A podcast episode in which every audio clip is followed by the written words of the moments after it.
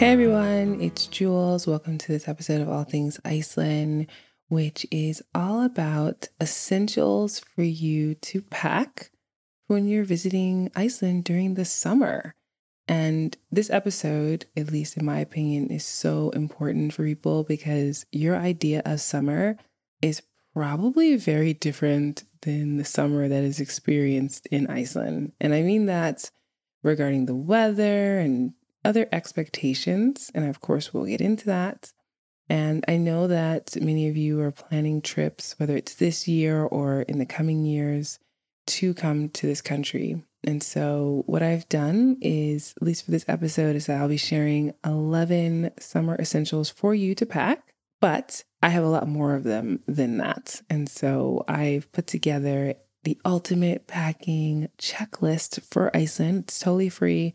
And there's a link in the show notes of this episode, which is allthingsiceland.com forward slash summer dash Iceland dash packing. And this free packing checklist has essentials and non essentials that you can use for summer in Iceland, but also it includes a separate list for winter.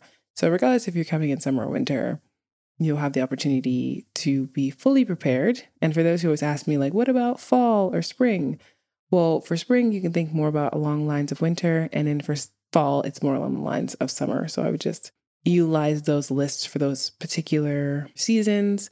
And that's because the seasons go by very fast. and spring, I think I've mentioned this in other episodes, but spring in Iceland is more about longer, brighter days rather than things blossoming and things that nature. So it in essence is a very different type of spring that you might be familiar with and can be quite cold, more winter like. Okay. And the way that I have structured this episode is that I will share about the weather just to give you an understanding of what I mean by summer here is probably very different than what you're used to. And then I also go into, of course, the essentials, the 11 that I'm sharing in this episode, which are, of course, part of that larger essentials list in the Ultimate Packing Checklist that you can grab and of course, the other segments like the Icelandic phrase of the episode or word of the episode, as well as a random fact of the episode. Before I jump in, I would like to give a shout out to one of the reviewers of the podcast. And so I don't know if this person's name is Mia J. Mew. I mean, that's just the username who left the review, or Miajmu, who knows? but this person said, and I quote, Listen to this podcast throughout my entire trip to Iceland. So helpful. I wouldn't have gone to the Blue Lagoon if I hadn't listened to this, and I loved it. End quote. So thank you very much, Mia J Mew or Miajmu, however you pronounce that. I greatly appreciate it when people who enjoy the show or found it helpful leave reviews because first of all, it lets me know that you find this content to be helpful and useful to you, but also it lets others know what they can expect to experience when they listen. If you have a minute or so to leave a review, I thank you in advance for that. Also, you might find that you get a shout out on the show if you leave one. All right, summer weather in Iceland. This is what you can expect. The summer season is amazing here just purely for the fact that the days are so long. We, in essence, have 24 hour bright days, meaning that we do not have a technical night. So the sky does not get dark enough for it to be considered nighttime. And yes, while we do have warmer weather than wintertime, it is still quite chillier than maybe a typical summer if you're from the Northeast or even like different parts of the US where it can get blazing hot. And when you experience the 24 hour brightness here is in June, July, and part of August. But of course, like there are times in the year, such as in like from April to early September, in essence, where the days are long and bright. And of course, you know, in April as well as September, late August, May, we do have actual nighttime. But like I mentioned, when you get to the peak of summer, which is late June, July, and part of August, 24 hour brightness, so there are, of course, some essentials there to help you that I will be talking about to deal with that so you can be able to sleep. The average temperature in South Iceland during the summer ranges from 10 degrees Celsius to 13 degrees Celsius for those who use Fahrenheit, that is 50, 50 degrees Fahrenheit to 55, 55 Fahrenheit. For many people, this is quite chilly. and if there is sun and no clouds and, you know, relatively not so windy, that 55 degrees can feel a lot warmer than what you might experience in your home country. However, this is Iceland we're talking about. So, more than likely, there will be wind, probably some rain throughout the day, and a decent amount of clouds. So, knowing what to wear in order to be comfortable, dry, and just be able to enjoy yourself is so important here because the weather does change. It varies literally throughout the day. And of course, during your week, you might find there's some days that are more rainier or windier than others, or you can find it's pretty consistent like that. We've had times where we call it like the summer that never came, and that was in 2018. Really intense. I never knew that it was possible for summer not to come. But yeah, living in Iceland, these are the things that you learn, and that's just how it is. So being prepared for it mentally and of course physically having the right clothing allows you to be able to enjoy yourself as much as possible.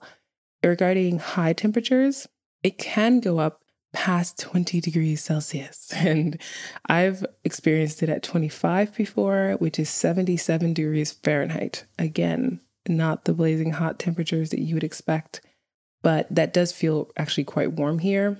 And if it gets to even 55 Fahrenheit, you will find Icelanders, people who are used to living here, not necessarily me, but you know, others who are wearing shorts and t-shirts and sandals. And if it gets above 20 degrees Celsius, which is like in the 60s, 70s, then people act like it's Venice Beach, right? so this is so hilarious to me, but that's that's just how it is when I guess you have a temperature where you're so used to it being a lot lower. But don't expect that it will happen. It will get above 20 degrees Celsius or, you know, in the 60s or 70s. I think it's better to have your expectations at, you know, having certain types of clothing, layers, and then if it is warmer, you at least can take things off and you'll be prepared for that and, and also delighted. Otherwise, if you have an expectation that's going to be warmer than it is, then it would be a little bit difficult. And even though for some people the 24 hour brightness can seem a little bit challenging, I think it's amazing. It's my favorite time of the year. Maybe because I feel like I just want to go out and do everything.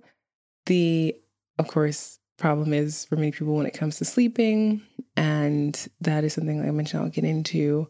But overall, when you come to Iceland during summer, what you'll also notice is that there's so much blossoming here. It's so vibrantly green, the moss, the landscape, so crisp. You know, the air is crisp and clean all the time, but it's just beautiful to see, you know, the glaciers so much more clear and just the landscape and how it's transformed from a winter wonderland to now this like vibrant green, beautiful landscape in certain areas. Of course, there's like desert, black sand desert, and you know, red dirt and things like that in many different places. But the fact that it varies and you can get into the highlands. That's another part of it that is really important to understand is that you have access now when it does open. In fact they just open the road to Landmannalaugar because there can still be snow and there will if you go to the highlands more likely still be snow in places there.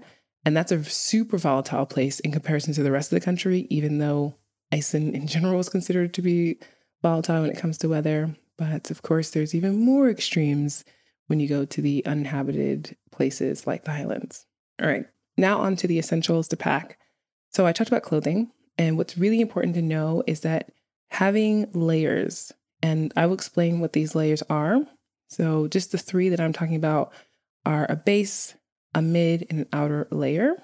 I do have it written out in the checklist what these mean, but in essence, the base layer is your moisture control. It's the one that you wear closest to your skin.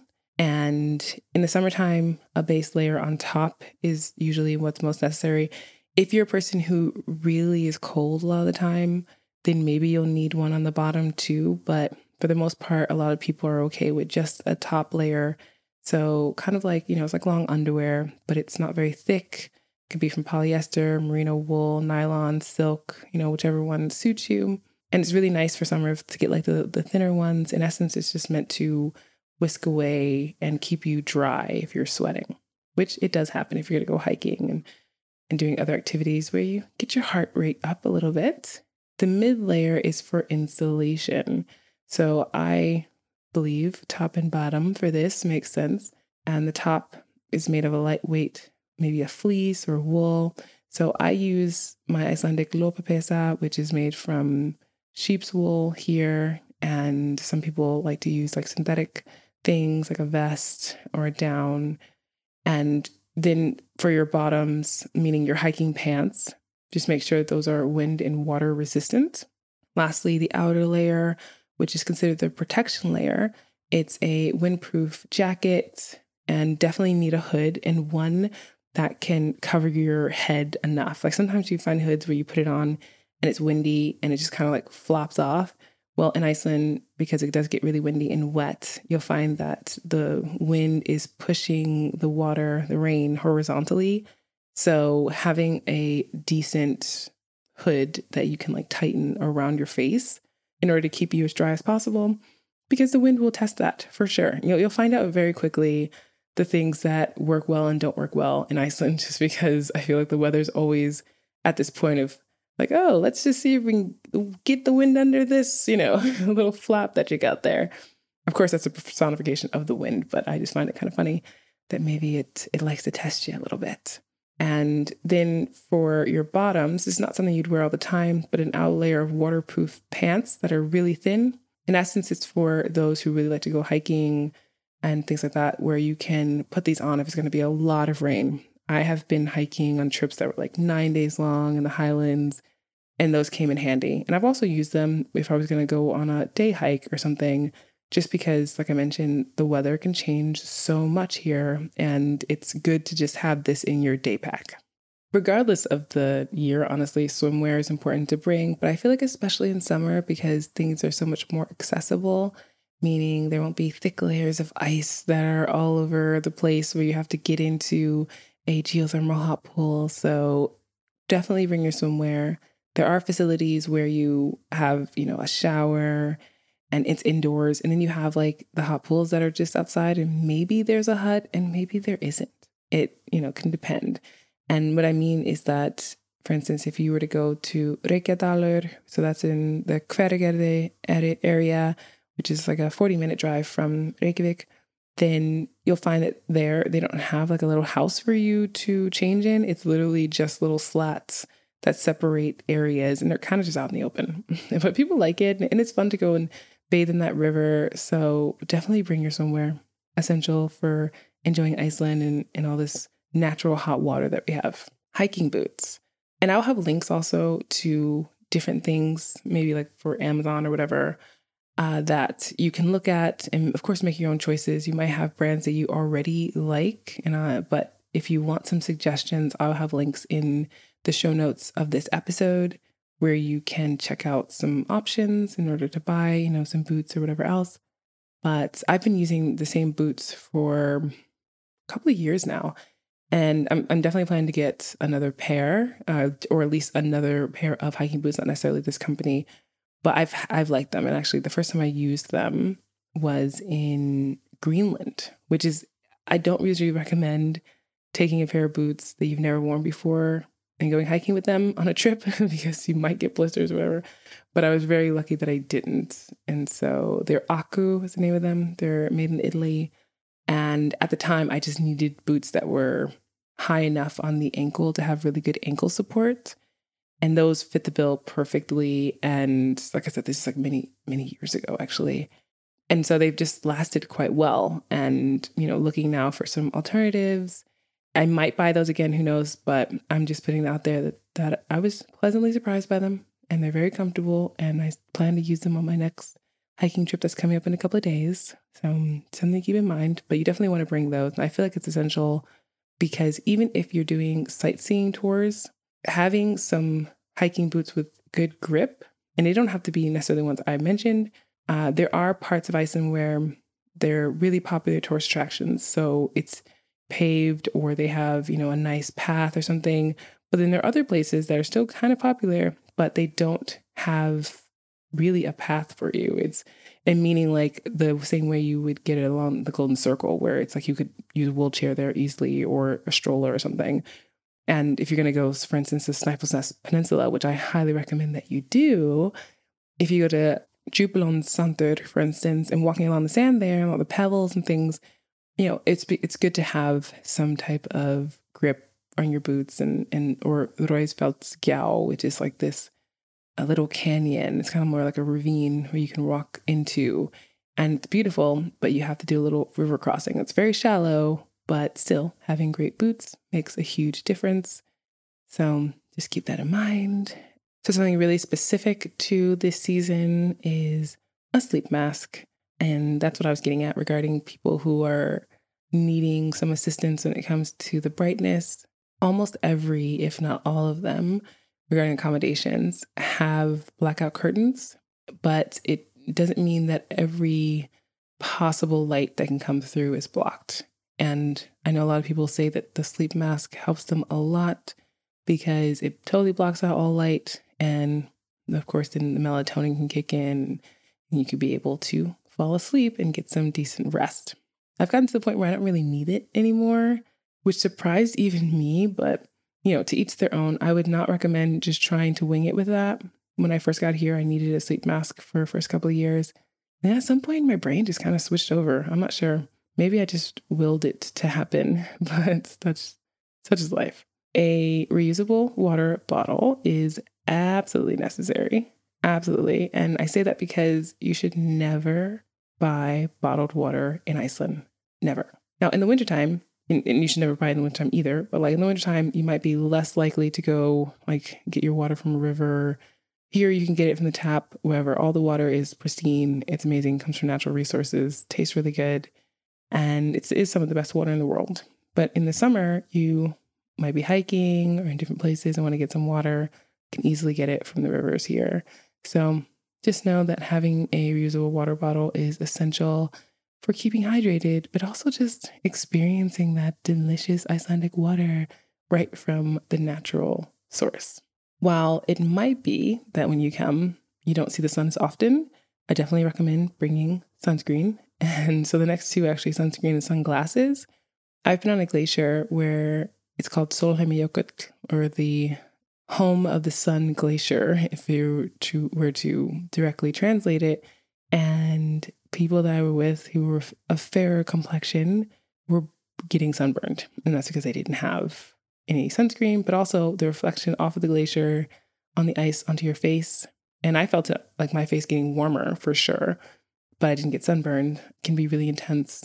But also, just like in general in Iceland, if there is decent weather where there's no clouds and the sun is out, it, it feels intense. So I definitely recommend that and just a little bit of sunscreen. I don't think you need like a huge bottle unless you're with a lot of people. And of course, sunglasses because the sun can be intense here. I'd mentioned before putting things in your day pack. So bringing a day pack with you along with like your other luggage is great because when you're out, you're of course going to want things like, you know, first aid kit within your day pack and holding your sunglasses, your sunscreen, all the things, your, your water bottle. And I have a day pack that I've been using that I really enjoy Again, I'll have a link to that if you want to see. And It has like some water resistance. It's not completely waterproof, but you know, if you want to bring a waterproof bag, you can definitely do that. Along the lines of with sunscreen, lip balm with SPF. So it gets very dry here. And you'll find that, of course, you know, your lips also need protection from the sun, but that moisture of the lip balm will then also keep your lips moisturized and keep them from cracking. I've experienced before when I was out traveling, having a good time, not really thinking about it. And I was like licking my lips and they got really dry. And then the wind caused them to get even more dry, which made them crack. And then for days after that, I had to continuously put on this balm that I use in order to make them, to help them to heal. And that was pretty intense. So I just recommend the lip balm. And then with SPF, just gives you that extra bit of protection to not get your lips burned. This one I'm putting as an essential, even though I have it as a non essential in the list at the moment, and that is a fly net. And I only say that because things have been changing a bit. So there have been these things called lúsmý, which are sort of like mosquitoes. And Iceland's not used to having those. And during the summertime, they've been coming in and biting people in the nighttime and stuff. But also there this other thing called midge or me. And if you go to Lake Mývatn, for instance, then you will encounter these very annoying tiny little flies that want to fly everywhere, like in every orifice, you know, available. Very annoying. So these tiny fly nets, meaning like the fly nets with the really, really small holes, are super useful. So that's just something to keep in mind. I recommend that. And then some other like non-essentials I have are things like walking sticks. And if you want to bring a waterproof bag, you know, just in terms of rain and things like that, you can bring that. I have, like I mentioned, so many other things, including like bringing sneakers. I kind of consider sneakers or comfortable shoes to wear when you're not in your hiking boots an essential because it's good to give your feet a break. I have seen people who are wearing their boots all the time. And it could be just a packing issue or they just feel comfortable in them. You know, whichever float your boat, go for it. But the reason why I mention it is because there are some people like myself who, if you're going to be walking around in a city or a town, wearing sneakers or comfortable shoes that are not your hiking boots is totally doable and you'll be just fine. Meaning, like, all the streets are paved and and maybe you want to go out for a nice dinner and, and wear certain type of shoes that are nice looking, even though their sneakers are just some other type of shoe than a dress up shoe. So I kind of had that on the essentials list just because I feel like it is something that a lot of people are not sure about when it comes to planning their trip to Iceland. And it's definitely one of those things where if, you know, you just want to give your feet a break, like I mentioned, bring it along. A travel outlet adapter is essential regardless of whenever you come but I just mention it here because I want people to be aware that Iceland uses a standard European plug. So you will definitely need to use that if you're not coming from certain countries in Europe. And a lot of my listeners are coming from the US, Canada, or the UK. So just be aware that you will have to get an adapter, and it's not that hard. Voltage wise, the standard in Iceland is 230 volts and a frequency of 50 hertz. In the US, it's much lower than that. I think it's like 120 volts. So that's just something to remember when you're coming here in terms of using certain devices. Plugging in your computer and your phone and things like that through the adapter are fine, but some hair dryers are different and things of that nature. So keep that in mind. It's just really important that if you plan to bring certain devices, just check to see what volts they they you know operate within, so that you're not blowing out your device. Or if, for instance, you need a hair dryer, maybe where you're staying or where you're going in Iceland has those already, so you don't have to worry about bringing that along. So those are some essentials and non-essentials that you will find very handy to bring to Iceland and as I mentioned, there's a lot more than that on the ultimate packing checklist. Kind of really takes you through all the things that would be good to remember.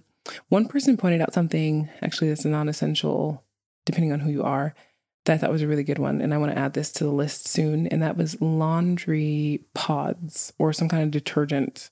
So if you're going to be staying in Iceland for a couple of weeks and you plan on doing your laundry here, then and you have a certain type of laundry detergent that you like, or you don't want to have to buy laundry detergent while you're here. And I say that because there's not like travel size laundry detergents in the store. It's essentially, you know, for people who are living here. And so it's quite a lot that you would have to get and lug around with you. Then that's something that you could bring. But again, that's a non essential, but that's just for people to keep in mind who might be, you know, traveling around the country like I did when I stayed here. So when I traveled in a camper van for two weeks, I definitely made sure to strategically go to campy sites that had laundry every few days or so. And I had my own, of course, laundry detergent that I used while I was there, even though I think they had laundry detergent at the place, but still, better safe than sorry. And then also having what you would like to use. So keep that in mind as well. But I highly recommend grabbing that checklist and feel free to let me know if you use it and you found it helpful. I have gotten some great feedback meaning people who have gone like, yeah, this is great. And I would also add, you know, something else.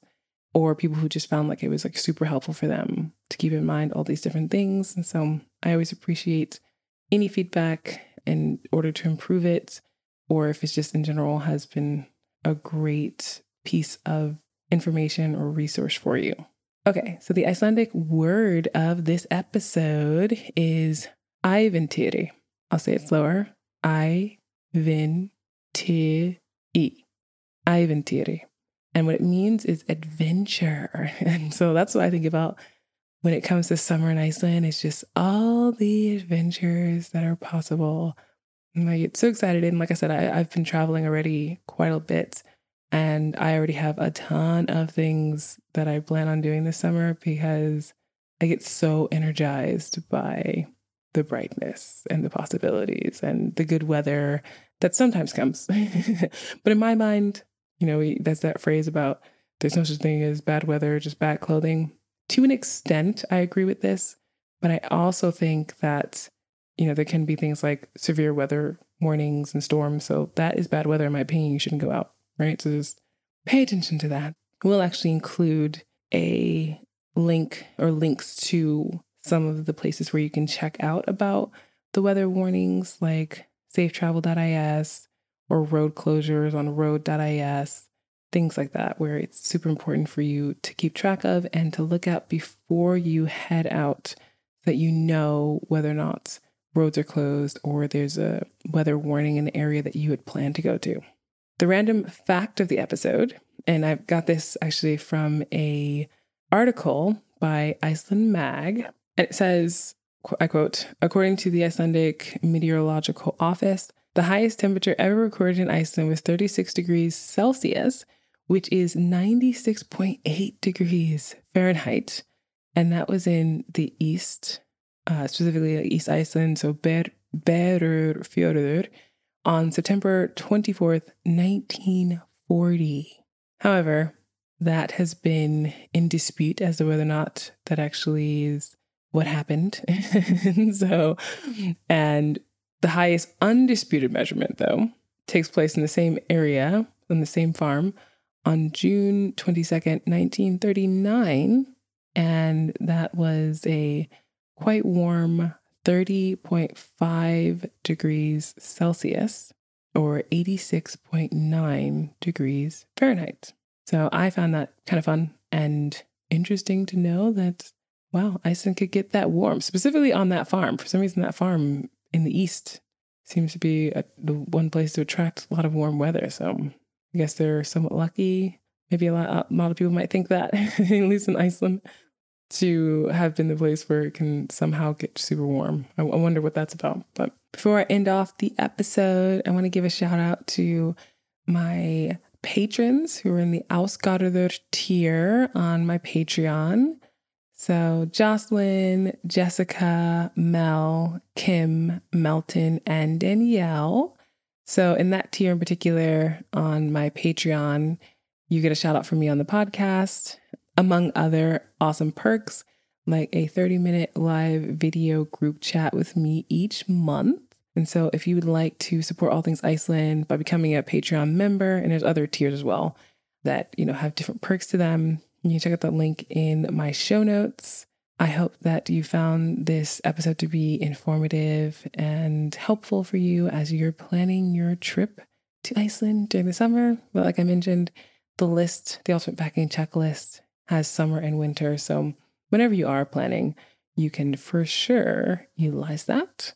Þakka þér fyrir að hlusta og sjáumst fljótlega.